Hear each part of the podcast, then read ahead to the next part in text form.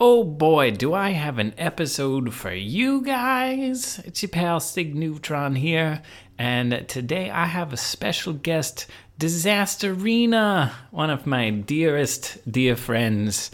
Uh, if you don't know Disasterina, um, you may know her from Dragula uh, Season 2. Also, uh, she does very many wacky YouTube videos on her YouTube channel. But man, I'm so stoked. We got uh, this conversation was great. We really, I think you get to see a uh, a different side of Disasterina that maybe Disasterina fans haven't gotten to see yet. So uh, I hope you guys enjoy because I had a lot of fun uh, talking with Disasterina. I'm Sig Neutron, and this is Sig Neutron Spewtron.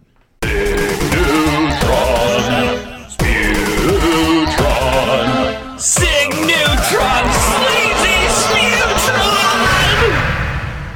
Disasterina, thank you so much for joining me. I, I ruined it already. Can we start over? sure. Let's start over. Sorry about this. Okay, take two. I'll be better at this time. I'll be better. Okay. Disasterina, thank you so much for being here. Oh, you're welcome. I love being here. I love you, Sig, and I can't wait to tell everybody about me, me, me, me, me. Oh man, I've been wanting to do this for a while now. It's uh yeah, like ever since actually like since I started the podcast and I started having guests, I wanted to have you on here. Well, I'm glad that I uh, relented and I lowered my rate for you. I appreciate it. it's scraping by here at Spewtron Studios. oh man, so uh, if you guys don't know Disasterina, um, You're man- stupid. Yeah, exactly. um, but I mean, you, man, you have been doing like so so many things and. Uh, just it's been so cool to have known you for so long and seen the evolution of Disasterina. That's right. You knew me before Disaster Disasterina. I sure did. I did. so, well, let's. You know, I always like to start with uh, what what my guests were like as a kid, and I can't honestly, I can't wait to to hear what what was Disasterina like as a kid. Were you into art? Were you? Well, I have the real story and I have the fake story. The fake story, sort of, it's kind of like um, the synopsis of Escape from Witch Mountain, Okay. which I use for for people, and sometimes I catch them believing me. But I used that on uh, James St. James um, transformations, and it was pretty funny. Nice. Uh, and he, it's interesting, you know, when I started mentioning like the synopsis, he actually got it.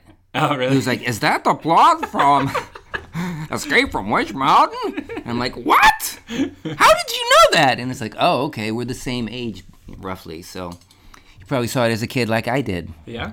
So I, I won't confuse everybody out there with a fake story. I'll give you the real story. As a kid, I was, mm, I was alternately super happy, and joyful, and playful, and extremely shut down and afraid of everything. So when I was comfy, I would be playing out in the yard, you know, with my friends. I had a couple of friends who grew up on my street, and we played ball or hide and go seek or I don't know, stupid stuff like that. And then when I was not comfortable, um, I would completely shut down and, and not say a word to anybody. I would cry. If I lost my pencil, dropped my pencil, I would start crying. It was a really strange, uh, you know, it was all about just comfort and feeling safe. And when I wasn't safe, it wasn't good, and when I was safe, it was it was okay. But uh, it took me a long, long, long time to sort of get out of that mode. Was the did, did, when you say safe? Was it sort of like centered around like the home thing? Like, did you never not really like to venture outside of your house, or was it just like a I think it was just um, I did like to venture outside my house because I remember going to Walt Disney World, and that was a whole lot of fun. You know, I was with my family, so I felt safe, felt comfy. But you know, going to stuff like school, mm. school was terrifying to me for some reason. It was something about new people, new situation, could not deal with it. Mm. So when I went to, um, there was a series of schools where I just completely shut down. It was like you know preschool. Mm-hmm. I didn't say a word. I was there for I don't know how long, but it wasn't long because my parents realized he's not gonna do nothing. He's not saying nothing. He's not playing. He's not. Let's get him out of there. It's not working. So mm-hmm. then it was Sunday school. I didn't say anything, and then it was kindergarten. I didn't say anything for three weeks. I was sitting in the corner crying for three weeks, and the kindergarten teacher, Miss Sturm, thought I was retarded. Wow. And she actually called my mother at some point and said, "You know, I'd like to talk to you. Um, I got some, you know, something to show you about, you know, your your kid, and we can talk about him and stuff like that." And my mom came down to the school, and Miss Sturm showed her different pictures that Miss Sturm had me draw, and one was a circle, one was a square, and one was a triangle, and stuff like that, right? Uh huh. And um, you know, Mr. Stern was like, you know, he's doing so good. See, he's drawing a circle and a square and a triangle. And he seems to understand what those shapes are. And my mom's like, what the fuck are you talking about? Oh, God. my son is like an artist. And, you know, she shows the teacher like all these like cartoons and crazy scenes that I've been drawing, you know, and, you know, it was just, I had confused this teacher so much by being so completely shut down that she thought I was, you know, special needs person. Which I guess, you know, well, it seems logical that you would think that if, you know, somebody refuses to even move a muscle, stop crying or anything. And, you know, my best friend was there. Hmm. My best friend was there at kindergarten, and I could not freaking go over to the table where he was, he was sitting and sit there and, and be happy. I couldn't do it. But eventually, I don't know how I got over it, but eventually I got over that. Uh-huh. So it takes me a long time to get comfy with uncomfortable situations. Mm, so maybe it's mainly a social thing. Like, It's yes, yeah. It seems like it's a social thing. I'm extremely, extremely shy as a kid, yeah. and really into ad- adulthood. I, I mean, as not as disaster in, in my boy form, I'm pretty shy. You know, I'm, mm-hmm. I don't talk too much, keep to myself, that sort of mm-hmm. thing. And you know, the thing about Disasterina that's so compelling is that you know I get to step into a different character and be outgoing, and that is the secret, mm, sexy dream of all introverts is to be an outrovert, extrovert, outrovert, or extrovert, yeah. an outed extrovert, There you go. and that's why Disasterina is so intoxicating. I love it so much just because I can be this wacky, crazy bitch, get in people's face, say the stupidest fucking things, and they love it. they do. It's like man, there's you have to like you just have, you've channeled this whirlwind of just like it- Disasterina. I mean, like it's the name says it all. It's just like everything. It's just the whole vibe. You have like the schlock. You have the the uh, I don't know the comedy. This like a little bit of the sleaze and the trash, and it's but it's all there, and it's like it's just in this like endearing package that I just I can't get enough of.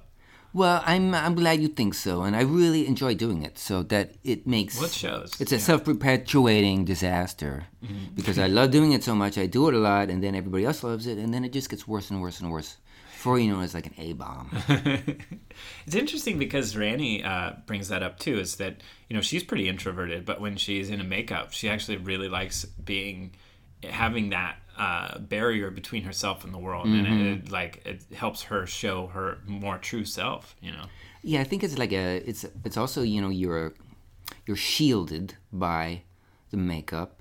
You're shielded by the personality. With me, it's it's a lot of the personality because I don't have to b- worry because Disasterina knows exactly what to do. Mm-hmm. Just be kooky and weird, and everybody love you. So you don't have to worry about anything. You don't have to worry about being smart. You don't have to be you know look attractive. You don't have to worry about knowing everything under the sun. You just have to be stupid, and people gravitate to that. Yeah. Yeah, it's. I mean, like I said, you hit all the notes that are completely like just charming and endearing. I love it. It's so great. So, so you did do art as a kid. I pooped out of my um mommy's vag hole with a pencil and crayons, and I hit the floor. And I had already come up with like a bunch of drawings before I hit the floor. Nice. It was just that was just natural to me, and so it was like you know little funny drawings. Early on, I was really into cartooning, Uh-huh. and as a kid, I wanted to be a cartoonist. And my favorites were like you know Charles Schulz and the Peanuts Gang, and Nice. What else? I had, I you know, the Sunday comics stuff like you know Beetle Bailey, Wizard of Id, all that sort of thing. I was like big into that, and I wanted to be a cartoonist like that. Oh, nice. So do you uh, do you remember any particular characters or anything that you came up with, or There was one I did. I tried to do like a farce um, superhero comic. I think when I was like ten or eleven or something, and one of the characters was Courageous Cluck. nice? and he would sort of like accidentally like save the day in the worst way possible. Like you know he would be completely obliterated somehow. And the you know the the, the villain would like stub his toe on the way to the final punch. And then you know the villain would be so feel so you know uh, injured and you know just feel so under under the weather that they turn itself in and stuff like that. It was just ridiculous farce. So really early on, it was into just corny farce type stuff. what was the name again? Courageous Cluck. Courageous Cluck. I, I think we need a Disasterina look based on Courageous Cluck. Bring it back. Well, I think I think Abhora already did it Oh, I see. in the Alien episode. Oh, oh yeah, yeah. Oh, that's right. Yeah, that was. Uh, yeah, that was that was fun. Um, okay, so all right, so yeah, like you're interested in art early on, uh, and then you finally like grew into being a little more comfortable in social circles. And, No. Well, I mean, at least at a, man- at a manageable level, I guess, or maybe not. I mean, okay. yeah. Well, you know, every time every time I went to a new school, the first year was terror. I just didn't make any friends, didn't talk to anybody. Just you know, in eighth grade, I got the nickname of comatose. oh man. Uh, that was because I just fucking clammed up. You know, seventh grade, I was with my friends. Eighth grade, I wasn't. I just stopped talking. And when I got into high school, that was another whole new building.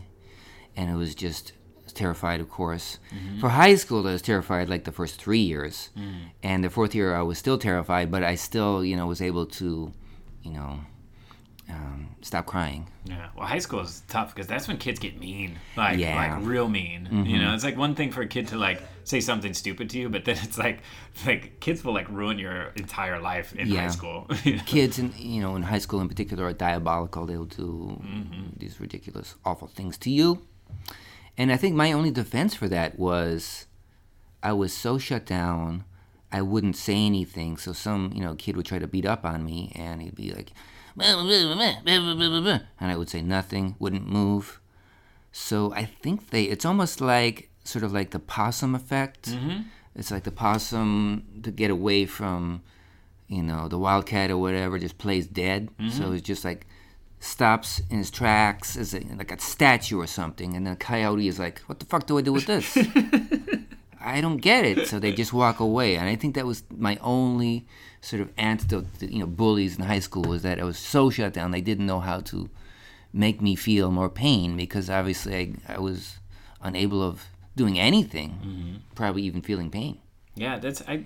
That was always my advice to kids too that were getting bullied. It's like you don't give them anything. They obviously want a reaction. If you don't mm-hmm. give them a reaction, then they got they got no payoff for their being mm-hmm. mean, and then they end up just feeling stupid. You Yeah. know, it's like if you if you get nothing out of this kid, and then you're just like, oh, okay, you know, like well. But then just on to the next, you know. It's like, Yeah, ah, yeah. this stupid kid is not even gonna cry. yeah, The stupid kid is not even gonna wince in pain. The stupid kid is not gonna say one fucking goddamn word. All right, kid- next. Yeah, next kid's gonna get it worse. Next kid's gonna get it twice as bad. I wonder. I just. What do you think that is in humans? That like, why do we just have this inherent cruelty to us? Like in adolescence, like, do you think it? Like, what do you think that stems from? Um, I think it's sort of finding, you know, everybody's learning. Mm-hmm. Even the stupid bullies are learning mm-hmm. about everything during that time when they're growing up and they're worrying about social situations. So it's like, you know, people want to be in the top of the social situation.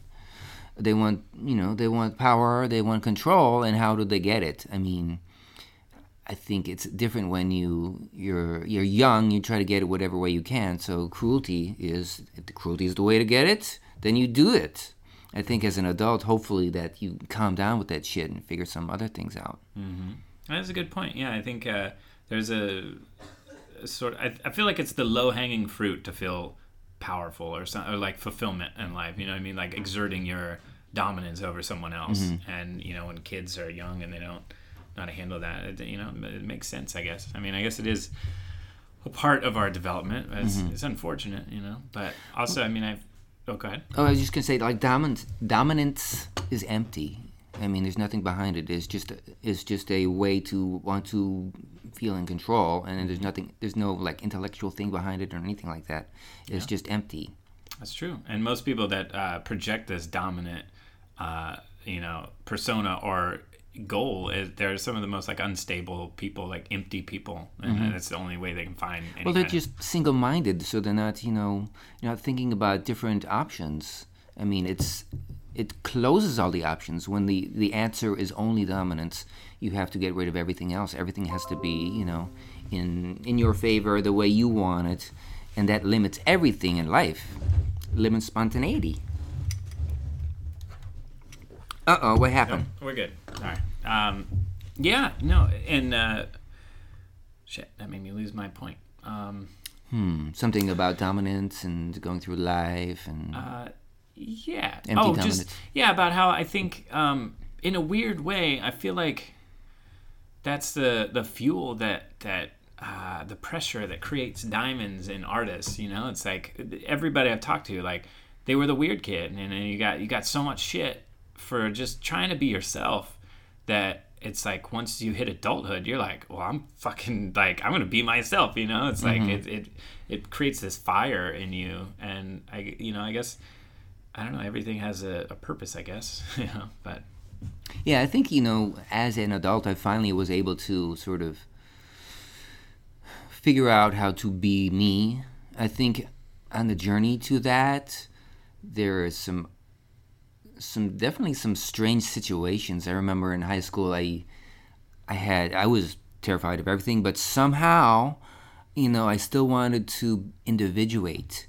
So I kind of stuck out like a s- sore thumb. All my fashion was completely retro f- to the time. Nice. You know, I was going through high school in the 80s, and for some reason, I decided I was going to have a 70s look. Nice. It wasn't even that I was going to have a 70s look. It was just I saw certain fashions, and because my mom taught me how to uh, use a sewing machine, I started sewing my own things, Oh, and nice. I made my own giant bell bottoms. oh, that's awesome. I made these crazy. I would take like skinny jeans, and I would just flare out the bottoms and make these bell bottoms. That's amazing. And they were just what I was like. What the, I wonder what the fuck they thought of me. it's like uh, everybody is like you know have their '80s fashions and everything, and then you know I had this sort of long unkempt hair and I had a jeans jacket.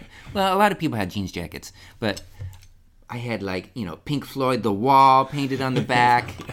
Yes. But I guess it was I guess that was pretty typical. Did you paint that on the back? Yeah, actually, I uh, I painted a few jackets like that, and actually got hired to do this painting by Picasso called Guernica on somebody's back. Really? I actually painted that fucking thing on somebody's jeans jacket, Nice. and also, oh, that gives me another weird memory. I did it on the wall in the Spanish room, and because the wall of the Spanish rooms are like cinder blocks, right? There's so there's a grid on it Uh huh. Oh and yeah. and that was the easiest mural I ever did. Maybe it's the only mural I ever did, but it was like the perfect Guernica. I was so proud of it. I was like, this is exactly like this, you know, this this painting, and it was it was perfect, and it was, it was there for years. I don't know if it's still there, but uh, I was really uh, really proud of, of that. That's awesome.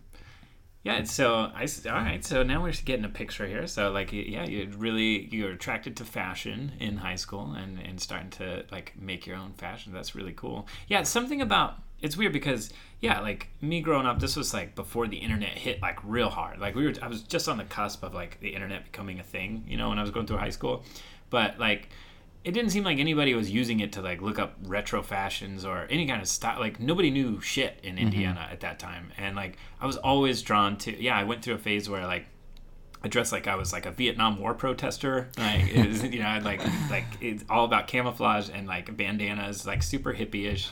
Um, there was a period I really loved bell bottoms.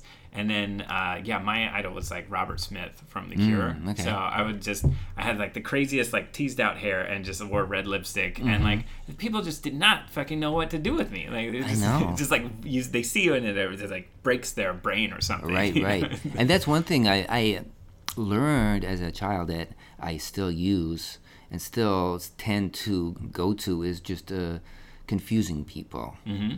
When you confuse people, I figure, finally figured out you they can't act. So when you confuse people, you're safe. Mm-hmm. So that is part of my art. I think as part of my comedy is just like people, like you say, people don't know what the fuck to do. They're like they are afraid of you. Even uh-huh. if you know, they're even maybe afraid you're gonna go over and touch them or do something to them, which is perfect for Disasterina because Dis- Disasterina will do that. I, I feel like every time I see, if I didn't know Disasterina, I would be, I would be very like intimidated by Disasterina. I think that's that's really good. Yeah. And it's not just because, you know, I'm not into cruelty or anything like that, but it's just like I just know the result is going to be really a good thing for the other person. I just know that, you know, I'm going to tease them or uh, make them chuckle or terrify them in the best possible way, not in a cruel way. Yeah, absolutely. Like I love like good-hearted fuckery, you know, and it's like um, the it's I I always like I'm such a huge fan of like the wild card archetype. Like I love the people that you just don't know what they're gonna do next, you mm-hmm. know, and it's like you've cultivated that, and I, it's really great because yeah, I'm always like what's she gonna do? What's she gonna do next? You mm-hmm. know, and it's it's it's exciting and like that that's attractive to people because it's like you keep them on their toes and they just they want to be around you because they want to see what you're gonna do next. And I think it's like really cool that you just you can cut loose, you know, and just do whatever. It almost makes me want to like start a persona because like you know it's like that- I think it's I think when through personas I think we explore different parts of ourselves. Mm-hmm. Um, and this is like like why I like D and D so much is like all of my characters that I create and I play, they're a part of me, and I'm just like exploring that part of my personality mm-hmm. through that character. Yeah, it's interesting. Whatever character you do, it, it really is you. I mm-hmm. mean, you can't really escape it. I mean, you're doing, you could be doing like, you know, I don't know, like a Civil War reenactment or something, you know, Robert E. Lee or whatever, but, you know, it's still, you know, Sig Neutron mm-hmm. as, you know, the general of the South. so it's, that is really compelling part of doing characters, and that's why I like to do, it's almost like acting, you know, it's just sort of like you can get little parts of your personality that can't get out otherwise. You know, I'm never going to be outgoing as my boy self, but mm-hmm. as Disasterina, well, I can do it pretty good, mm-hmm. and I have no fear. That's kind of how I felt. Uh, Suck MC. I forgot I did have a persona that I just sort of abandoned. I should. We, that which reminds me, we got to start up that collaborative song. Oh, I'd love to. Yeah, like, and I don't think abandon is the right word. You know, creative people, they've got all sorts of different projects coming all the time. that's true. and they have you know ideas coming all the time it's like you know when you're i mean i'm sure you experience this all the time when you're right in the middle of a project which is like really uh, engrossing and everything then you just to take a little rest or whatever and another idea pop into your head. And you're like what the fuck? Yeah. i gotta do that right now. And then you're like oh but i'm working on this other stupid project. Okay i'm gonna stop doing this project. I'm gonna do that one. Yo, it's like it's like playing whack a mole with ideas, man. like I, I'm so guilty of that, and it's like I almost, yeah, I wonder that too. Like I suffer from an abundance of ideas because, I think suffer is the right word Yeah. because it's like, oh my god, I can't do everything. yep. As an artist, you're like, oh, what am I going to do? I can only do five of the tw- two thousand things that I want to do. It's only 24 hours in a day. What? yeah, no, it's it's torture.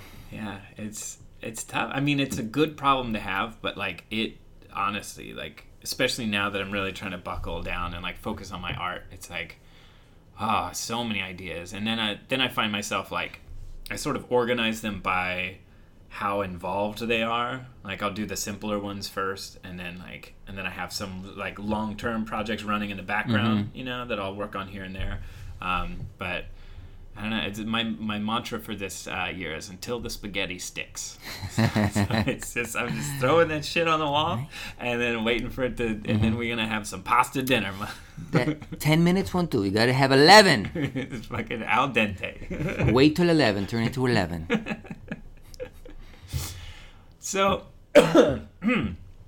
so cool. All right. So like, super. Uh, yeah. So that's high school. So now, uh, where do we go from high school? Did you go to? I went to art school. Nice. I went to Washington D.C., the Corcoran School of Art, and uh, that was really eye-opening because I grew up in a small town which was, mm, just like the suburb of the suburbs. It was just on the outskirts of the big suburbs in Chicago, and it was far enough away from Chicago that I really didn't know much about Chicago. We just our family would go and see museum once in a while see a ball game or something like that. But so I was a you know small town uh, kid, and there was no culture in my town. There's no different kind of people. There's nothing. I So can totally relate to that. and uh, I guess I just decided, well, I want to go to some place that has culture, someplace more interesting. So I went to Washington D.C. And you know, when I was growing up, and in, in my town, there were no African Americans at all, nothing. And there was maybe two or three Latino families. Mm-hmm. I mean, there were some Bohemians mm-hmm. from the Czech Republic, you know, some old ladies and stuff. But that was the only kind of different culture that was going on mm-hmm. where I was growing up. So it was totally eye-opening to go to Washington D.C. and all the different kind of people, and just like all the friends at art school were from all over the place, all different kinds of cultures and religions and looks and you know sexualities and stuff. So it was like a sensory overload in the best possible way. It was just oh wow, this is really interesting, and you know this is where I should have been all along. And it just I gravitated toward it real, real quick, super quick. Do you feel like uh, being in a place where you felt that it was like much more lively and cultured? Do, do you feel like that opened you up a little bit? Definitely, definitely big time because I felt, you know, I was around a lot of artistic people, right, in, in art school. So art people are a little different than everybody else. Uh, So you know, they um, they had different ideas and different like different looks and you know into strange music and you know everything was just like a new adventure, a new very eye opening, and um, it was it was great. I, I loved it. I think that's that's real important, and it's like a, a message that I try to promote too. Because yeah, coming from a small town and not being very misunder well, being very misunderstood, is that it's really important that you find your tribe. You know, mm-hmm. in like in these because you'll find little pockets of people that are just as weird as you are, and, and those people, you know, you need them for support. But yeah, man, when I moved to LA. I had the same aha moment of like, oh my god, this is where I needed to be all along. You know, it's just mm-hmm. like I could walk down the street and you know not be called like a faggot every five seconds. You know, mm-hmm. it's like that was it was like that was my life growing up, and it's just like people are just so fucking cruel, man. Like grown ass men, mm-hmm. like, and it's like I can't even imagine what's going through these people's heads to like give some. I can't even imagine like wa- watching some like sixteen year old kid walk down the street, just like enjoying themselves, loving their life, expressing themselves, and then like me just trying to shit on this person. Like mm-hmm. th- it's like this is absurd, man. It's like. I, but then it's like you know now that i'm d- doing a lot of self-reflecting and stuff and i realize it's just those people are so unhappy like they're truly like i i'm trying to cultivate compassion for humanity and even though it's the people say shitty things it's like it's they're really unhappy you know is what it boils down to Yeah. and you know so I, And, you know, sort of like you know, abuse perpetuates abuse absolutely too. yeah So it's like you know, what was uh was that kid getting beaten up in the house or whatever? Is that why he's going out and beating up on everybody else? So Mm-hmm. not necessarily so, but it's one way to sort of like have empathy for other people Mm-hmm. who are mean. I think yeah, and I think some stems too from uh, I think people want to be their truest self, but so many people let society tell them who to be. And I think when people see people living their you know their truth, they they want to lash out because it's secretly deep down they're kind of jealous that they they can't be that bold. I don't think it's that deep down. I think it's I think it's just below the below the surface. It's like you know when you're you know. Hmm, that incendiary about things like that, it's just got to be percolating real, real, real, uh, real near the surface, in my view. That's why I think, you know, like moving forward as a society, I think in all areas of life and all over the country, we need to like encourage like creative expression, man. It is so wildly important for people. And I I always talk about it. It's like, what are the first programs to get cut from schools? It's the fucking arts programs. And it's like, well, you wonder why everybody's so fucking unhappy. It's because like art makes life worth living, you know? It's true. Everything is art. Everything we're looking at right here was designed. Mm-hmm. I'm here in this house and I'm looking at all this stuff, all these beautiful paintings, and then you know just the the house itself had to be designed by an architect, was sort of an artist, Mm-hmm. and you know all the artisans or whatever did all the you know the work in here, and you know it's like there's certain paint on the wall and you had to, I had an artistic eye to do that and Mm-hmm. you know everything is designed and, and made and we can't live without artists Well, also, I mean, look at it this way too: is like when people say, "Oh, I'm not creative. I wish I could do that," and it's like, if you're alive, you're creative mm-hmm. because no matter what you have, since the day you were born, or you can remember, you have created the persona that is you. Mm-hmm. You are creating yourself, And- Right. And, it's all based on your own actions and mm-hmm. your own choices. So you can make any different choices at any time. There's nothing stopping you to, you know. I think a part of you know nobody, people out there, you know, if you're not artistically inclined, you don't have to be Picasso, or whatever. I think you just have to be open, mm-hmm. and I think being open to different ideas and different you know artwork and different cultures and stuff like that is is a creative part of the mind.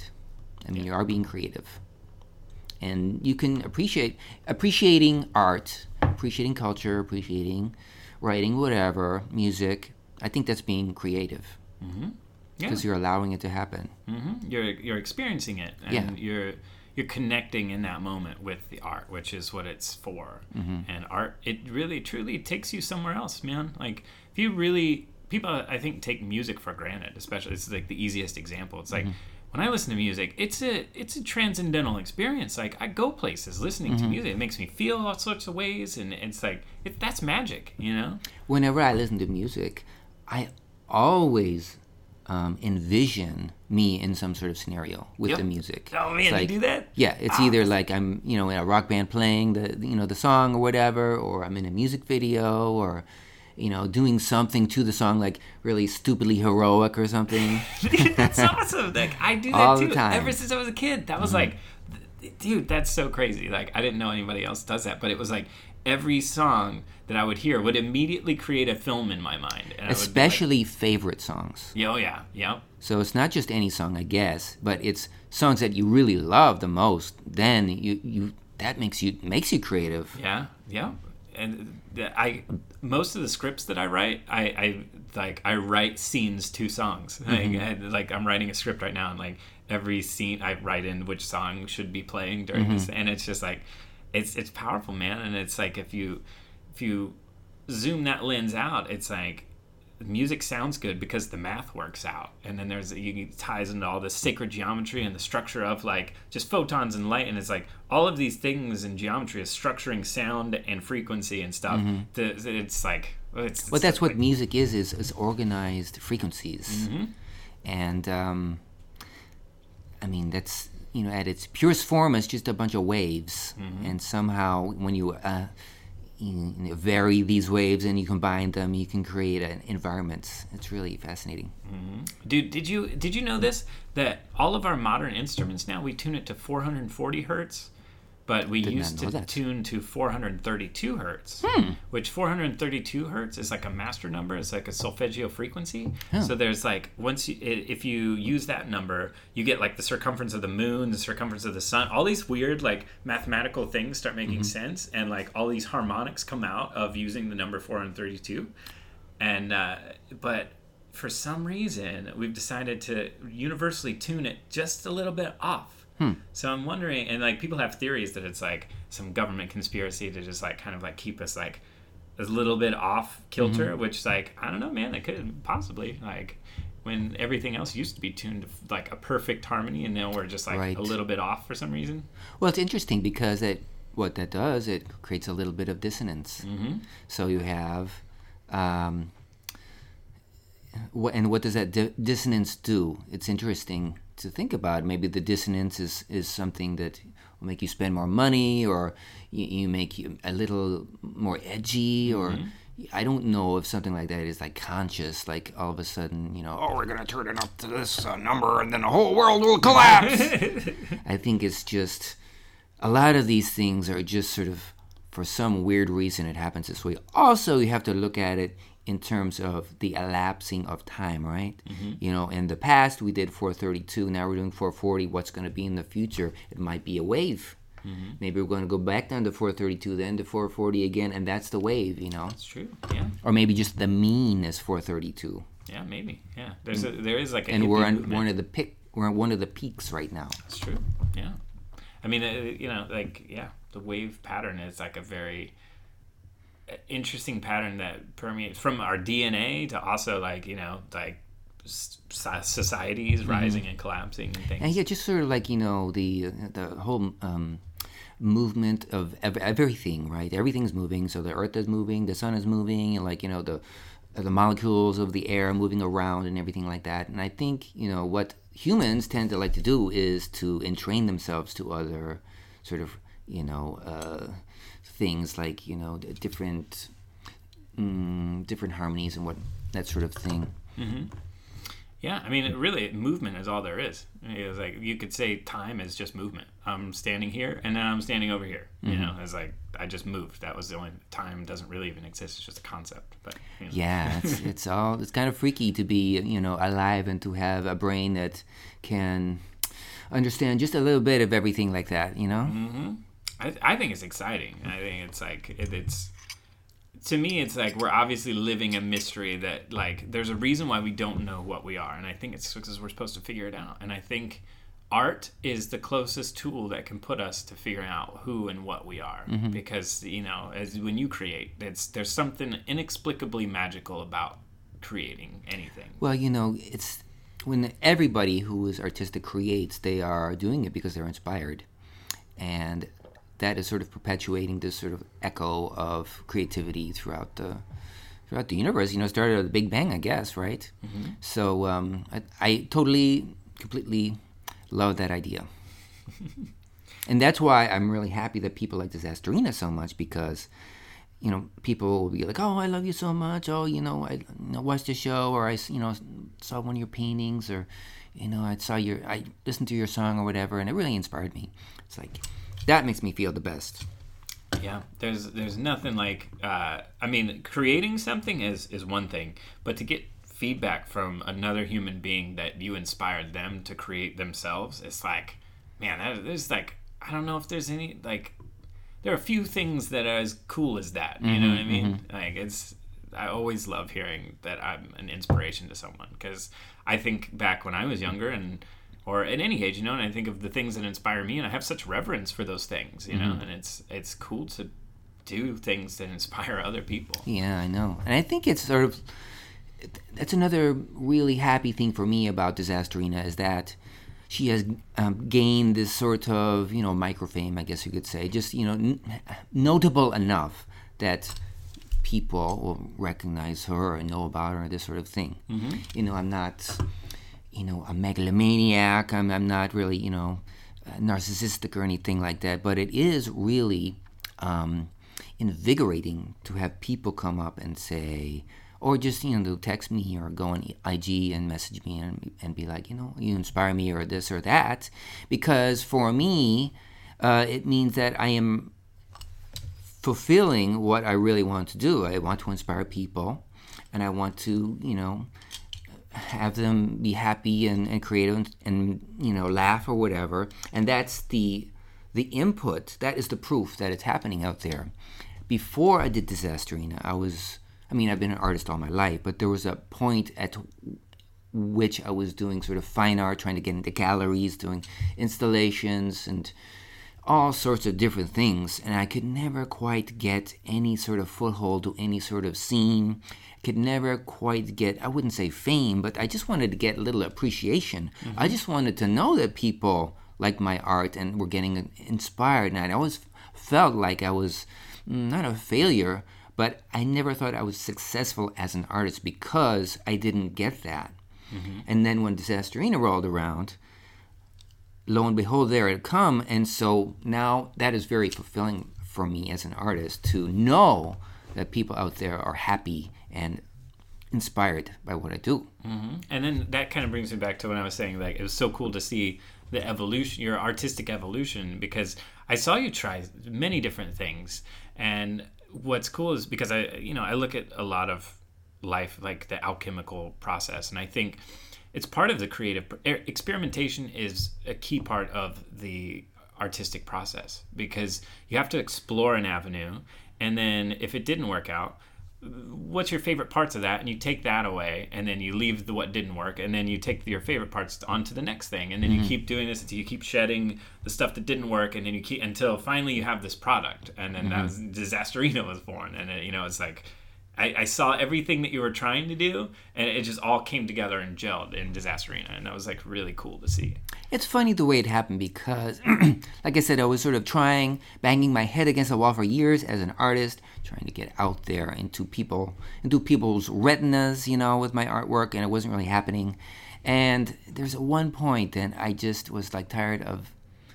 Um, I went to, I did this little bl- um, art blog, and I mm-hmm. would go to these little shows and stuff, and and do a little blog about it, and it was kind of fun, you know, uh, my little opinion about this art or that art, mm-hmm. and at the same time, I was trying to get into galleries of meeting people, you know, trying to be social with different gallerists and stuff like that, mm-hmm. and you know, I didn't feel like I was really getting anywhere, and I had just been offered a show that somebody rescinded for some weird reason, and I was sort of like crabby, and I went to this one art show, and in the basement there was an installation. And I was like, okay, well, maybe I'll do a little blog about this one. And I walked down there, and it was an empty basement, except for one corner had like a piece of wood that was sort of like in a little nook leaning against the wall. And then there was a little plaque over there. And the plaques was like explaining, you know, what the art piece was and everything like that. And after that, I decided, you know, I'm absolutely fucking done with this shit. I don't know who I'm trying to impress. I don't know what I want to do. I don't know how I'm supposed to shape the artwork I'm doing to get into these stupid fucking places I wouldn't want to get to anyway because look at what they're fucking displaying a, a piece of wood in a fucking basement. It's like, do I really have to, you know, glad hand and just sort of like, you know, suck dick to get in this fucking gallery? And I was like, fuck this shit. And I actually quit doing art. I- I've been, you know, doing art for years and years, decades, right? And I was mm-hmm. all of a sudden, fuck it, I'm done. And I was just really crabby about everything. And then, you know, I was bump, bumping around. I was like, oh, what are we doing now? And I really did, you know, stop doing art for like six months, like almost a year. And then I was like, I got to do something, I guess. And I remembered I had all these like little fun little skits that I wrote um, in the past. I never did anything with because you can't do anything humorous in art in the art scene. You won't be respected. It can't be funny, right? And that's why I love Banksy so much. But anyway, so I had all these little skits, and I'm like, oh, I'll I'll do one of these skits, right? I'll, I'll just, I'll get an actor or two, you know.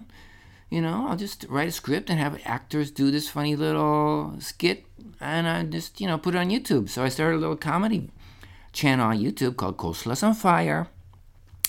And um, I started writing, and I started, you know, set design and directing and, and all that stuff. I did everything but acting, and it was doing really good. And then I figured out, oh, you know, it's a lot easier to, you know, act yourself rather than to try to find the perfect person if you already really know what the perfect thing you want is.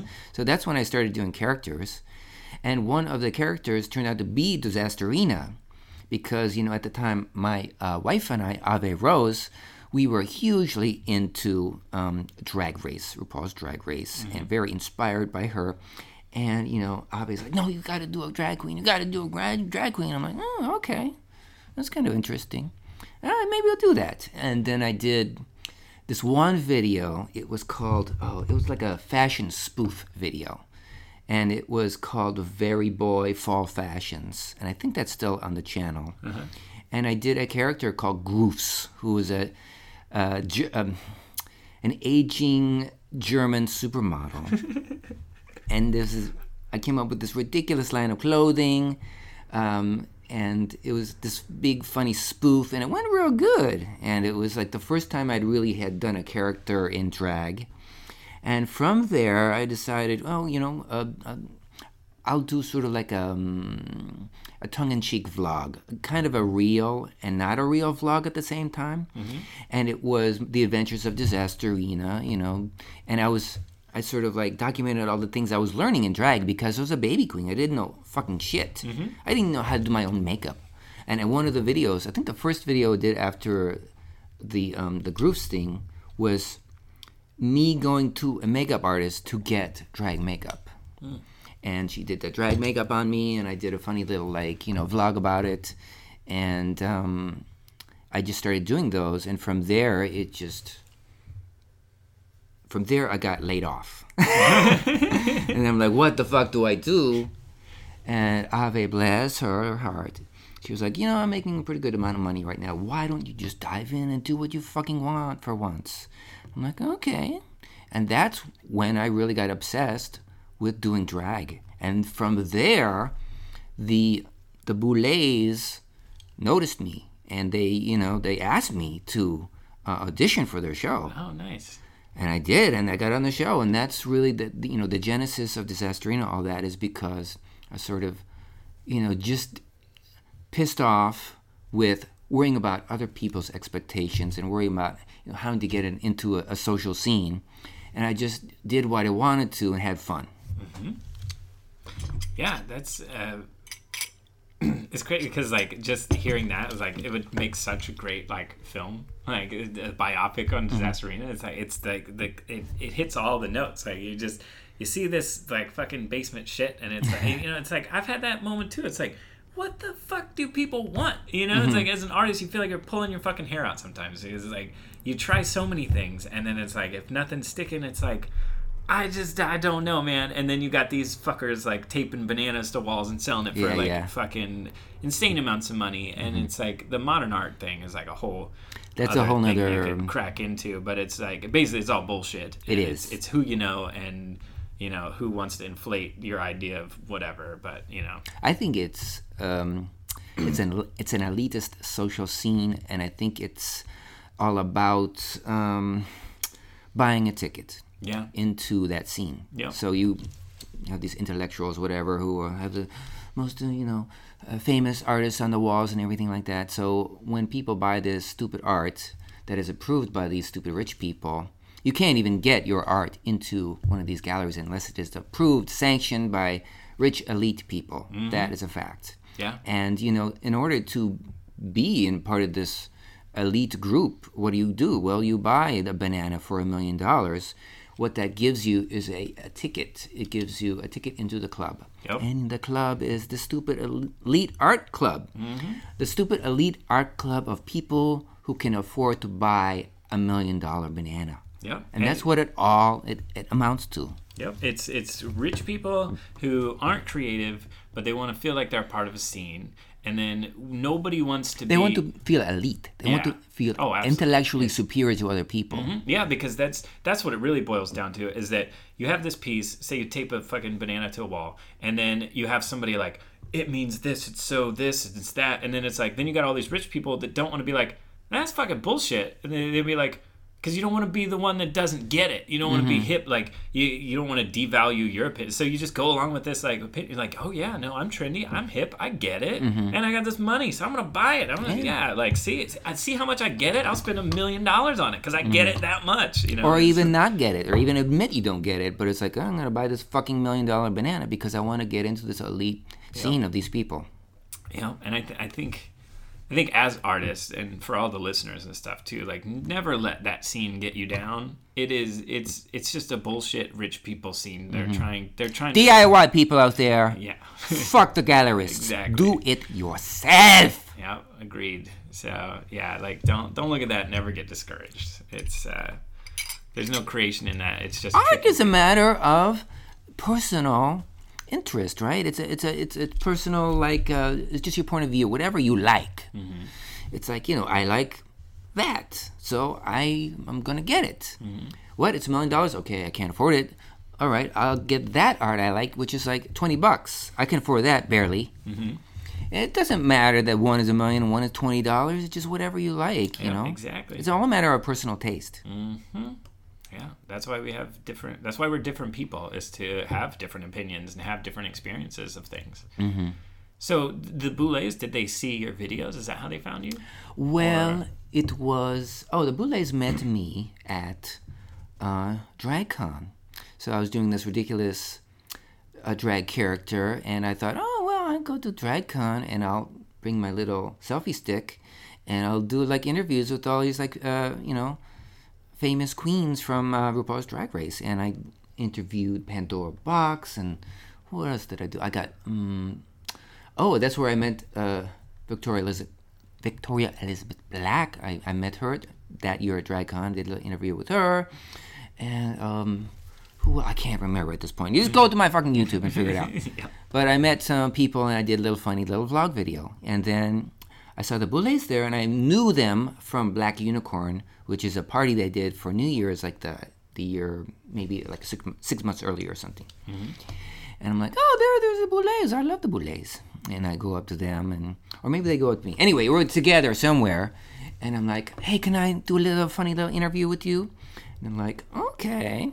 And uh, you know, you can see that interview the first time I met them is recorded in, in, in Electrons. I haven't seen it. And it's on. Is it on Coast of Fire or is it on Disasterina? I'm not sure which YouTube channel it's on, but it's on one of them, and just go and search it and look at it. I think it's 2016 DragCon um, in LA. Not sure, but we had a fun little conversation, and after it, um, Swan says, "You know, whatever it is you do, do it. You are invited to do it at our club." And I think they were confused because, you know, I was not looking like everybody else at the DragCon, right? I was, you know, my eyebrows were not really on fleek. Actually, they were on fleek, but I was dressed like a stewardess who had been in a plane crash. So I had like these burned up, tattered clothes, and I was wearing like a a flotation device. And it was actually like vintage stuff from actual real airplanes. Oh, nice. And I was a stewardess, and and I just, you know, half of my face was like all blood spat- splattered and everything. And they're like, they must have thought, what? Whoever this is, whatever she's doing, let's get her over at the club. And so it didn't occur to me to do a live show like other drag artists do. Mm-hmm. Because I was doing vlogging at the time. I was doing a video. I was a video queen. Mm. So I decided, well, I will do a little funny video at Queen Kong. And I took my equipment down there, and Ave helped me and everything. And then I just did interviews with people under the guise of being an investigative reporter. so I was like, I went into into the club. I was like, these lascivious people, these disgusting lunatics. it's the, you know these are it's it's uh it's eroding the the moral fiber of the youth. so I was like giving these people all these leading questions, sort of like you know what's it like being a depraved sex addict. and I was getting all these all these really funny answers and everything. And I put the video together, and it and it, it turned out pretty good. And that was the first thing I did, uh, you know. But I realized that was extremely difficult because dealing with like just a multitude of drunk people at this crazy club. Oh my God, so exhausting. Yeah. But I made it through the day, and then from there I decided, you know, just just do it the way everybody else does. just go up on stage and do the lip sync and have fun. And then that's really when I started to mm, the Boulets started to take notice of me because every time I would do something, it would be very elaborate. It would be like this whole story involved with it. Sometimes it would be kind of like horror. Sometimes it would be like just this trashy, trashy farce, just slapstick comedy or whatever. And they got to, I think, see that I was super artsy fartsy and and I was like a comedy bitch. Mm-hmm. And I think they they thought, oh, but I would. My guess is they thought I would make kind of like a good comedy person for season two. So they asked me to um, to audition, which I did. Nice. And then that leads us to Dragula, which uh, you were on season two, and also for the listeners you have to check it out. It's on Netflix now, so there's no excuse for you not to watch it. That's right, Netflix, bitch. Mm-hmm. So I'm somebody now. You're not on Netflix? Oh, whatever. I am. I'm somebody. so, um, how long had you been doing Disasterina before you went on Dragula? Hmm, I was a bit of a baby queen actually because you know I did the audition I think in the summer of 2017. I met the Boulets in like May of 2016. I had been doing drag maybe like off and on for a year, hmm. but I hadn't been doing any performances. The only performances I had been doing were on Freak Show. Tuesday Thomas hmm. has at the time had a video show. She does a stage show now, hmm. but it's like a kind of a a wacky comedy show that involves a lot of like different kind of performance. Sometimes there's like stand-up comedians. Sometimes there's like like f- actual freak show acts, like people you know nailing giant spikes into their nose and stuff like that, and just uh, just crazy assortment of sort of out there comedy. And um, I guess I met Tuesday at uh, this thing called the Clown House, which was like a comedy, little fun little comedy place downtown. And um, so I invited myself. I didn't invite myself. I, I, I asked her, you know, hey, you know, if you're doing something, you know, please include me. Blah blah blah blah. And she did, and I got on her uh, on her show. It was like a, it was a I guess it was was a, a cable show. I think it might have been cable access, which became a YouTube show. Nice. Anyway, but it was live performance to, you know, people out there mm-hmm. watching. So it mm-hmm. wasn't like a real audience or anything in, in the studio. Mm-hmm. And that was good because I, I didn't really want to, I wasn't really thinking about performance. And she asked me to perform, and I'm like, oh, well, you know, why not? That's, you know, that's a good way to get out there and stuff. Instead of sitting there and just only doing video, it's like, oh, I got to d- diversify, get out there and get in front of people's eyeballs and stuff like that. So that's when I started doing the live stuff. Nice. So, what, um, man? So, being a new queen and going pretty fairly early on in your career into a competition drag show, were you nervous? You know, I had a mixture of emotions because I am part of a reality TV show family, right? yeah, that's true. You're basically my brother in law, Sig. So yeah. um, my wife had been on one called Steampunked. You were on two of them, Yeah. um, on you know Face Off twice, Mm-hmm. um, and then through Face Off, I had all these other friends that were your friends from the show. So I knew probably dozens of people who were my friends who had been, you know, on these shows. And I had, you know, grilled them about it and they talked about it and what it was like and everything. So I thought, I've got a leg up on all these fucking queens in here. So this is going to be no problem. It's going to be a complete cinch. You know, I know exactly how to act. I know exactly what to do. Uh, I'm going to fucking slay it. And it didn't quite turn out that way. but um, I did have a little impor- important experience and info through that other people didn't have, which I thought did help me on the show. But when I got onto the show, um, when they start the cameras rolling and everything like that, it was intimidating. I was like, "Oh, okay. Well, it's I guess it's not as easy as I thought it was going to be in my head, right?" So it's um, it's different when the camera's on you, and it's uh, it's a, it's nerve wracking, and you have to perform, and you have to you have to be in the moment. And it took me a while, a little while on that show to sort of get going. Uh, Tito Soto was uh, one of the producers at the time. I remember uh, Tito talking to me about, you know, first of all about the um, sort of the boudoir scenes, where I would not say that much because it was all about drama. Yeah. And Tito would come up to me after you know filming one of these and, and be like, you know, Disasterina, you know, you- you're you're not protecting out there. You know, you sort of, you know, uh, you're not saying a lot, and and you know, I you know, I just want you to be you know more part of the show and everything. And part of that was like um, a little intimidated, mm-hmm. but another part of it was drama does not work with me. It's like mm-hmm. completely disconnect. Yeah. I did not understand why people were arguing. It's like what I was interested in is fucking doing this competition and fucking slaying and doing a great job and not mm-hmm. get distracted by people with you know stupid you know criticisms Yeah. Which is just like you know posturing. So I didn't, but I didn't have a strategy to of what to do during this time. Dur- You know, people were arguing back and forth and whatever. I was like, what's my strategy going to be? Because I wasn't in the drama, I wasn't on TV. Yeah. And I think that is a, a big um, mm, moving factor to a lot of people on these shows. It's like if you don't do the drama, you don't get airtime.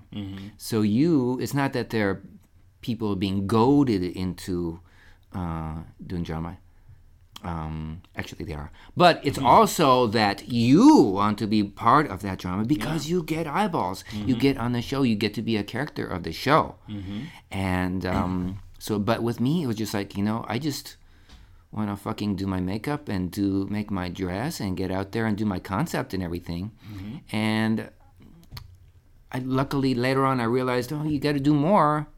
You have to do more. You have to step out and take some chances and and um, you know be a little more out there. And I did get more comfy, luckily, and I had a, a really good time. Yeah, that would be really tough for me because Face Off, like, I just had to go there and do my art. And they really didn't focus on the drama at all. That wasn't the point of the show. They actually like kind of discouraged drama.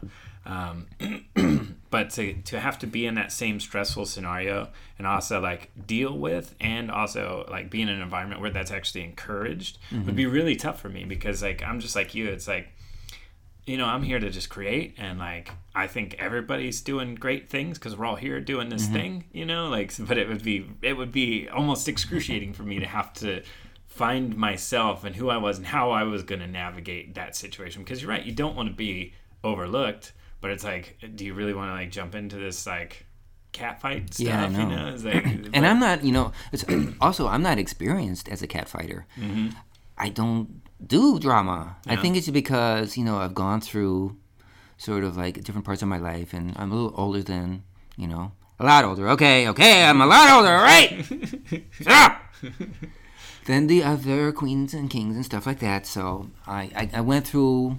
I faced a lot of my demons. Kissed them on the cheek and sent them on their way. So I didn't need to go into that situation.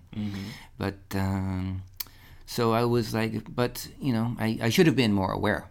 Yeah, yeah, but I, you know, I think though, like you had, like your your journey through the show. I think it all culminated in that beautiful moment where you were basically like telling them, like, you know, I'm just here to. Basically, what you're saying, like, I'm here to just like rock this shit out, and you mm-hmm. guys are just like need to get over your bullshit. Like, I was Right. like, that was an amazing moment. That was like probably like highlight of the season for me because that was because you know you may not have been featured in the drama throughout the season, but like it paints a picture of who you are and then and it all came to that culmination where you got to say that and it was like it, it was a good look you know because it also reflects on who you are. So you know i i my problem with when i tried to get on season two of face off i tried to be somebody i wasn't. I tried to play up uh, what i thought they wanted and i didn't get on the show and then it was almost like your your moment in the garage of the, or that basement mm-hmm. like well fuck it you know what i'm just fucking do what i want you know? Mm-hmm. And like once i dropped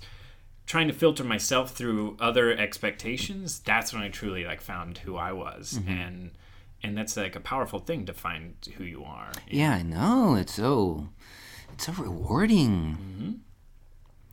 so do you, i mean do you looking back on it do you do you wish you would have had a better strat like would you have wanted to get into the drama more or I think because I was a baby queen and I didn't do a lot of performing before, uh, that was definitely a detriment to me on the show. It was not an asset for sure because, you know, doing the live performing in clubs and everything, it's not just performing, but it's also the social thing. Mm-hmm. You know, uh, jabbing and gabbing with people and, and talking with people, you know, having a nice tasty drink and talking about this or that. And, and also getting into these like fucked up situations with like people backstage and stuff like that. You know it's like i didn't have that sort of experience with that either.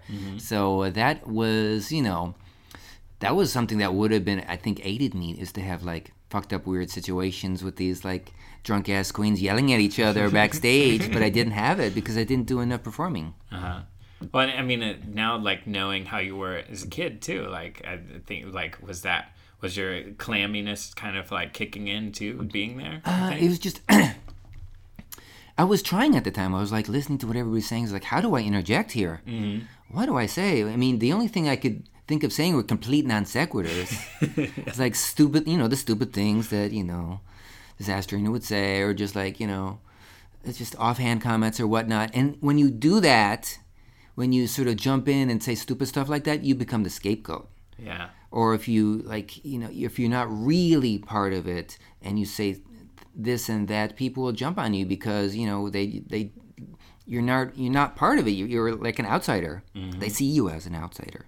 Yeah, it's it's a real uh, dangerous game to play, kind of. If you want to jump in that drama, because like you might get more screen time, but honestly, it could have ruined your entire experience of the That's show. That's true. It could have know? ruined your experience, and it could have ruined your career. Yeah, yeah, because uh, people form opinions of you like just based on what they see, mm-hmm. and some people like it's it's a tough tough call. Like when people try to, especially in the drag scene, the the drag villains people like love to hate them mm-hmm. but it's like do you really want to be that person that people love to hate you know, right like, you know the the people who are have that strategy is like you know i'm going to be a bitch and and this sort of thing they don't really you notice on RuPaul's Drag Race they don't win yeah they get to the top but they don't they're not the you know they're, they're sort of a low uh, a rung below the top they mm-hmm. get to the mm-hmm. finals but they don't win mm-hmm. because people don't really like it yeah um, I mean, they're they're essentially the heel, like yeah. in wrestling. It's like the, there's the thing where you have the the hero and then you have the heel, and it's like that that dynamic is important for story and for conflict and like t- for things to be interesting. But you know, it's being that person like that, like being on a reality show you you are essentially yeah you're playing a drag character but you're still yourself mm-hmm. so whatever you do on that show is going to follow you after that it's not like you're just playing a character in in a movie or something, you know, mm-hmm. and then like all of everyone's projections are projected on that character and not who you are. Mm-hmm. You know, this is like a this is part of who you are. Mm-hmm. You know. Yeah, it's really dicey. It's really dangerous, and people who get on. You know, we're talking a lot about the about this. Maybe we should wait a little bit on it because we want you want to do that show. Okay, yeah. We want yeah, to do a particular can, show about yeah, it. That's true. Yeah, we can. Uh, so we're gonna do because we talked to Ave about it, and uh, we want to do a three-person talk where we are just all discussing our our um, experiences on reality shows and stuff. And so we'll, that's, that's a little taste for you. There you go, a little uh, promo, a we'll little a preview, deep dive into mm-hmm. that uh, on the other episode. But so what? Uh, what's like a, you got a funny crazy story to lay on us from Dragula like something behind the scenes that we didn't get to see or... um, funny crazy i don't know it was um or if not a story, what was your what was your favorite part and like what did you take away from the experience? How about let's do that. Well, I took away from the experience that um, um, I did it. Mm-hmm. I was like, I thought through the whole thing that I would be because I was like a baby queen. I, I might have been, you know, uh, confident about being on a, on a reality show, but I was not really didn't know if I was on par with the, the other performers and the other personalities and stuff. And I realized, oh, I, I definitely am. And I mm-hmm. could have won that if I think if I had more experience, I could have won it. Mm-hmm. Um, and it, um, you know, the once the show started airing, I realized, wow, this really has such a huge effect. I mean, I consider myself micro famous, but it was like just just the you know the love that I got from it was like a revelation. It was like, wow, people really care about this sort of thing, and that was so so good. And um, I don't know. I guess my takeaway is just like, I can fucking do this. Um, I proved it, and uh, I'm gonna I'm gonna put on my pantyhose and go out and slay. Nobody's gonna do better than me. yeah, so you know the you find that the show really helped solidify you, your belief that you're on the right path with Disasterina. Yes, yeah. I think that. Yeah, that's. I'm glad you said that because I, for some reason, can't. I, I it's not in there. whatever. Can't figure it out. Yeah. Being on the show was good. That's what I brought you, and you're like, oh, sort of all the nuances. Oh, thank you, Sig. You made me sound so smart. so, uh, post Dragula, what have you been up to? Well, it's a big, big deal, right? Mm-hmm. Because I got on this show I had the balls to make a pilot of a something that started out as a Cold Sluts on Fire skit, and that I uh, decided, you know, I'm going to take this skit and turn it into a TV show. And the first thing I have to do is a pilot for it. And I actually had tried to shoot it earlier, and it failed. And I was like, okay, I'll try it again because now I have an in to Out TV. I can show it to somebody Out TV. And um, so I did a little vignette called Sado Psychiatrist, and it is about a um, serial killer played by Disasterina, who is a psychiatrist, and she has all these sort of crazy evil cohorts that are her enablers, and she lures people into her lair through ads put in smutty magazines, and uh, she captures people, tortures them, and kills them. And it's a comedy. and uh, made this uh, pilot, and I sat on it a while, but I sent it to this person, I sent it to that person. I was like, I was about to give up, but then I decided to like just make sure everybody at Out TV saw it. So I yelled at. I'm a little embarrassed. I yelled at somebody there through email. I was like, yeah, blah blah blah. You're not gonna do. You gotta show that to some people over there. And they did. And um, thank you so much. And uh, you know who you are. and it got to the right eyeballs. And one of the exe- executive producers over there was like, "Oh my god, this is like exactly my humor." And lo and behold, uh, gave us money to do an entire series. Yeah. So we did six shows, which I have just handed off to uh, final for final color, and that's sort of that's in the process. And mm, we don't have official release date yet, but it should be mm, late February, early March, something like that. Keep your eyeballs peeled to Out TV, and um, it's a half-hour comedy show. It's sort of very zany, sort of trashy, very John Waters influenced, influenced, influenzed, and uh, it's fucking awesome. And guess what? What? Sig Spewtron is an actor in one of the episodes. He is indeed. He is indeed, and also he lends his uh, makeup services. That's to, uh, right. a couple couple episodes. Sig, you are so good to be our main, our only effects person. Well, there was somebody else who did a tiny little bit of thing, but you were there on set oh, most of the days, Yeah. and um, you know doing prosthetics and doing all sorts of crazy characters and and uh, crazy sculptures and disgusting things. Yeah. And making people look dead. You're really good at making people look dead. That's that's what I do. And it's so it fucking turned out so good. It's Absolutely. ridiculously good. yeah, you guys uh, like. Oops. Oh, seriously, uh, be excited for this because it. I I feel like. At least what I've been able to find, I don't feel like anybody's really pushing the John Waters niche of you know like Mondo trash cinema, and it's like this hits every every note that you want out of that genre, and it's like I was I was honored to be a part of it, and like I, it's it's just obvious like the more i live my life and the more that we all grow as artists it's just it's obvious that like to me and you can believe what you want but like you know there there are no coincidences and it's obvious there are reasons why we know each other. And it's because like and it, it the more we develop as artists individually and the things we do collectively uh, just keeps proving that more and more because i mean like it, just everything that you do is like so like just I love it. And it just fits with anything that I want to do. And it's I'm just excited to like we we really we need to start I, I say this like I feel like I say it every year but it's like we got to start collaborating more. And like I because that was working together on the show was like really great. And I think we can create so much more just trashy weird shit. Oh my! This that this is just the tip of the trash iceberg. This show. I mean, this show is just fucking balls out crazy, and um, just everything about it is good. I mean, it's just fucking hilarious. It's like you know, it has bitch pudding in it. It has Clit Eatswood. Has Foxy Edgeway.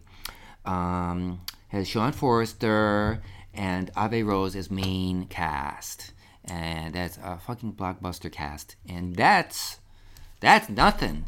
And then on every episode, we have like a special guest star, and we will, you know, let you know who they are. Probably like a a week or so before, maybe a couple weeks before the episode. I don't know. We'll figure out how to do the promo, whatever. But um, really important people are going to be in there that you're going to love. I think what's really cool too, talking about like the alchemical process and the transformation of artists, is that it's cool because I saw all of all of your experimentation pre-Disasterina. I saw little nuggets of that make its way into this show. So it's like again, that's kind of what I was talking about. It's like you take all the good parts of all your experiments and then you put them into something like really magical. You know, we had been brewing this thing for a while now. I, we didn't, I guess I didn't realize until we actually started filming. It's like, you know, I've been doing comedy videos for years and years. Uh, I've been doing drag for years. And um, I've been, you know, writing for years. And, you know, Disasterina, the crazy videos I do on YouTube and stuff like that, it's not just off the cuff. I'm not really that great at improv. Hmm. It's like I, I I got scripts. I hmm. write scripts and everything. So I you know had lots of experience doing that, and it came out real good. And you know the the whole series is written by me and by Ave. Mm-hmm. We were writing partners through the entire thing. The only thing that's sort of just me is the like the beginning of the first episode, which is part of the pilot. Mm-hmm. But everything else is like we totally co-wrote this shit, and uh, it turned out so good. Yeah, I, you guys make a great like writing team. It's like I, I can see how you guys balance each other out and stuff, and it's just the product is great, man. I, I'm really excited, and yeah, you guys, uh, you guys are in for a real treat. And it's going to be available on Amazon Prime Video. So anybody, it's going. Well, Out TV goes to Canada. It goes to South Africa. It goes to Australia, New Zealand, India, and maybe I'm forgetting something as a channel. uh, But then as um, as if uh, you can download it from Amazon Prime Video in the U.S. and in the U.K. So there's plenty of opportunity to get this, and you should have no problem seeing it. I want to talk about. Um, I think something that you do that's really cool, like because you got. I feel like you started this before a lot of queens did, but it's like you make your own music, mm-hmm. and I feel like when you started doing that, I feel like you were a little bit ahead of the curve in the drag scene there because now it's like, okay, if you're a RuPaul queen, you've got like you're trying to top the charts on iTunes and stuff. But like, I feel like back when you started, that didn't seem to be like the the, the case, you know? Well, the, I was had been doing music for years and years. I'd been in bands in the past and everything, and I knew how to do electronic music, you know, on the computer and everything. So, you know, when I started doing drag, I just the thing about me as an artist is like I, I it's not just I want to be unique. I have to be unique. If I'm not distinctive, it hurts. There's something. It's like my physiology hurts. I mm-hmm. can't copy people. Mm-hmm. I have to have it all my own original everything. Mm-hmm. That is sort of like my obsession. So I was like, when I started doing performing, I was like, well, you know, I, I guess I could just do lip sync, but um, why don't I just create my own songs? So I just started doing that, and um, and also it's not just that I wanted to do my own songs, but it's also you know I noticed seeing drag shows and and stuff. You have to have the right voice, and I mean that like literally and figuratively. You know, when drag performers go up and do the lip sync, sometimes it's obviously not the real voice. It's not the right voice, technically speaking, mm-hmm. but it can be the real voice in sort of the feel of the of the song and everything like that. Mm-hmm. You know, lip sync. It doesn't look like they're singing it because not that they're not getting every word right and perfectly. It's just that it doesn't seem like that person is truly singing that. Right. And that's not a real problem for most people, but as me, as an artist, that is. I think it's not a problem for like 99.9% of people, but for me, it's like, you know, I'd rather they, you know, or you know, somehow they do their own version of it or something like that. And, um, and, um, I thought, well, I just, I just need to do my own songs.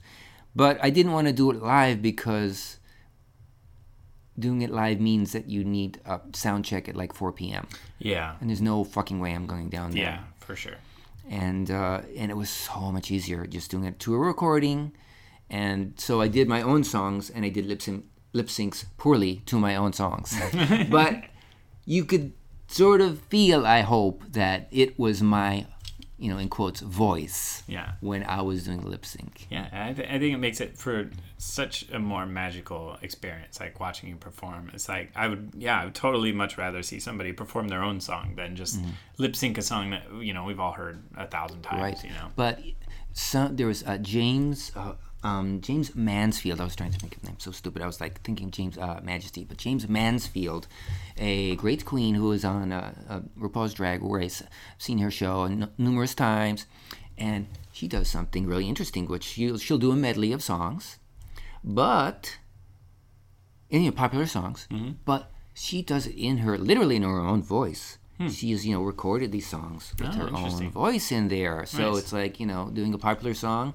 I think it's sort of the best of both worlds to give people what they want with these popular songs that are popular in the scene. Mm-hmm. And then, you know, you can see that this person is projecting their own voice Mm-hmm. to this piece of music, which I thought was really brilliant.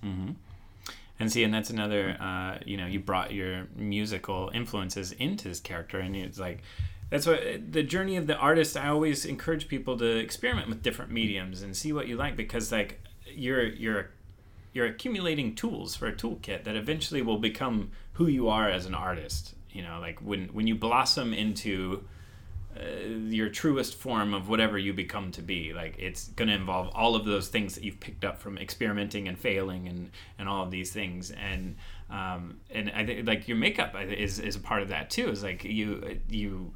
The, the style that you use for your makeup is very I see the lines that you like similar to the lines that you do in your paintings and you know is that did you immediately start doing that or was that something you had to figure out It's something I had to figure out because when I first started doing drag, I hired people to do my makeup, mm-hmm. just like Willam. Mm-hmm. And um, I'm just kidding. I, I think, well, it's a good, a good dig there Well, maybe I don't know. Maybe she'd do her own makeup these days. Not sure. But anyway, um, but there, I, I didn't know how to do it. I mean, I was like a um, like a gothic type person, so I did you know guy liner and whatnot. But I didn't do any fucking shading or anything like that. I was like, how I I don't know how to do this. And then Ave did my makeup sometimes, and it was like, it just seemed like a completely utterly new thing to learn and when i first started doing myself it was sort of like um just beyond trashy. It was just like sort of like you know finger painting on my face. Mm-hmm. I had no idea what to do. I was just like i'll get this junk on my face and just see if i can make some shapes and see if it works. Didn't work but i learned to sort of get a style going. And i noticed that it mm, I don't know what came first, the the paintings as Disasterina or the makeup as Disasterina because my paintings I do a lot of like portraits of drag queens and stuff and I use the same exact brushes that I use on my face to do my makeup. nice So I'm basically doing a painting of a drag portrait on my face every time I do makeup. and it did i think you told me once like you never have the same makeup one like twice It's really annoying. You know, the one thing that I really hated about um, Sado Psychiatrist was that I had to do my makeup more than once. uh, yeah I was like, okay, different days we we'd have different shoots for the same episode. So I was like, oh, I gotta take a picture of this fucking makeup. I have to do it exactly the fucking same every time. It's, and I did, you know, I did okay. I don't think you can notice that much, but that just, oh, it just kills me. I can't do it. yeah So I have certain characters as Disasterina, and I do I do like a tiefling character that you know I did for Dungeon Queens. We did for your show, Yep. and uh, I was a tiefling every time, but I did my makeup slightly differently every time, mm-hmm. and it was kind of fun doing the makeup because I r- realized, well, I know sort of how to do it, but now I can do a little bit different here, a little bit different there. Mm-hmm. But yeah, I just. I think as part of the, the free, trashy nature of being Disasterina, it's like I don't have to worry so much about having everything perfect. Mm-hmm. As an artist, I was complete, utter perfectionist. Mm. And as a perfectionist, that stops you from creating because you don't want to start doing something if it's not going to be perfect. yeah I can't finish this painting, it's not going to be perfect. I can't do this, it's not going to be perfect. Oh, I, I had this idea for, for performance art, nah, it's not going to be perfect, so not even do it at all. But with Disasterina, it's like, fuck it, just show me show me some really cheap, um, you know, cosmetics, and I'll, I'll go for it. yeah i always say it's like you can spend your whole life working on one masterpiece or you can uh, you know spend every day making a whole like amazing body of work. You know, nothing is that's the. The, the trap of perfection. It's it's it's a it's a lie. Don't fall for it. It's it. a hope, you know? a dream, an illusion. yeah there there is no such thing as perfection it is is perfection i think is completely subjective just Mm-hmm. like the nature of our reality um, do you have anything you want to plug you got anything coming up Hmm. I just have been working so hard on this show, and I'm so glad that it's out of literally out of my physical hands. It is to somebody else's uh, eyeballs and hands at this point. Um, that's oh well. There's something happening on the uh, on the weekend. You know, uh, Ave and I are doing uh, the Oddities and Curiosity show at the Del Mar Fairgrounds in San Diego. So come see us, please. which day Uh, Saturday. It's just one day on Saturday. that'll be saturday the Mm, is it 18th? I will look up the date right now. It is saturday the 18th yes. Oh, also really important, I'm doing the AIDS life cycle, which is a bike ride from San Francisco to Los Angeles, oh wow. 545 miles. holy shit. I'm gonna do it in full drag. oh my gosh that's amazing. Gonna, you know, it's gonna take a whole week, and um, I uh, I want people to sponsor me because the money goes toward the uh, San Francisco AIDS Foundation and the Los Angeles LGBT um, Center, and for you know um, for people with AIDS to help them with their um, you know medical problems and their lives and everything like that. It's a really super good cause, so please sponsor me and donate. And the URL is to fight hiv.org forward slash go to forward slash disasterina. I'll say it one more time. To fight HIV, all one word, dot org forward slash G O T O forward slash disasterina. Look up how to spell disasterina. I'm not sure. I have to use spell check. I'll put that also uh, for the listeners. I'll put that in the show notes and description. uh, Oh, thank you so much. So you can just uh, click on it there. Um, man, that's so cool. That's Yeah, um, Brent, gonna like, Brent, document it. Brent Bailey, our um, uh, director of photography, our cinematographer for the show, um, did it last year, and uh, they did a drag show with all the people from the teams, uh, which I went to see, and I was really inspired to do it. I was like, oh, I gotta get in on this thing. And I thought it'd be super duper fun, and also forced me to get in shape, which I really do need to get rid of this pot belly. And then I was like, oh, I'll fucking join up, and it's gonna be so fun. So that's what I'm, I'm on. My team is the Psychopaths. Right, the Uh, psychopaths. I love it. Beyonce knows is the is the queen of the of that group, and I'm excited to excited to. I just got a bike and I need to train, and I'm gonna have to. Oh, it's gonna hurt, but Yeah. I'm gonna do it. Yeah, I do. That's that's awesome, man. That's that's really cool. Really cool cause. So yeah, if you guys are able, definitely go sponsor Disasterina for that, and or donate, right? Because I'm sure. Yes, to sponsor is to donate. That's Yeah. basically what that means. Cool. Uh, you got anything else coming up? Is that Hmm, I just gotta fucking get. Oh my god, I'm so fucking broke. I've been like sitting there as doing this, this, uh, this show. Oh, so so much work. Um, and now I'm completely, not completely, but I'm sort of like out of the. Uh, I'm not. I don't have to crunch on it anymore, and now I'm completely, utterly broke. So if you want to go to my website and and buy some painting or something, that would be wonderful. Call slutsonfire.com. We'll go right to my Etsy. I would really appreciate it. definitely? And it's one. I love Disasterina's artwork, so definitely pick up something.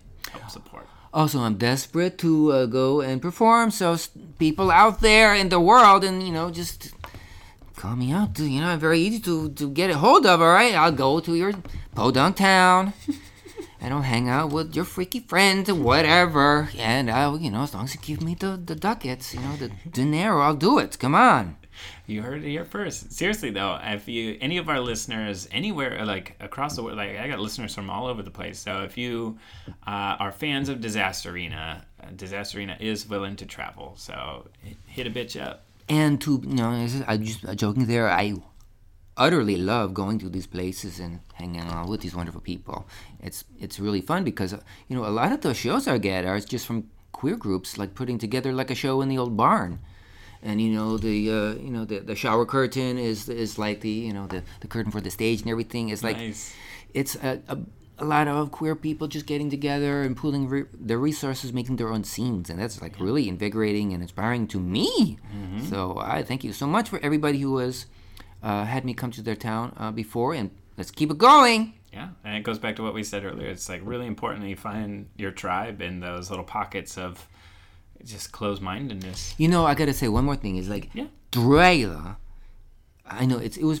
I, think it was a trend in society before Dragula, but people in their little town, wherever it was, little town, big town, are coalescing. They're getting together. They're DIYing it. They are creating their own scenes. Mm-hmm. They're creating the sort of like the place that they want to be, mm-hmm. which is really interesting. It's like the social. It's like. Is it a social movement? I'm not sure. I don't know exactly. I would say so. Yeah. But it's like it seems now, wherever I go, whatever I get, you know, when I get a show, it's not really it's sort of like the well established, you know, uh, gay clubs doing a drag night or whatever.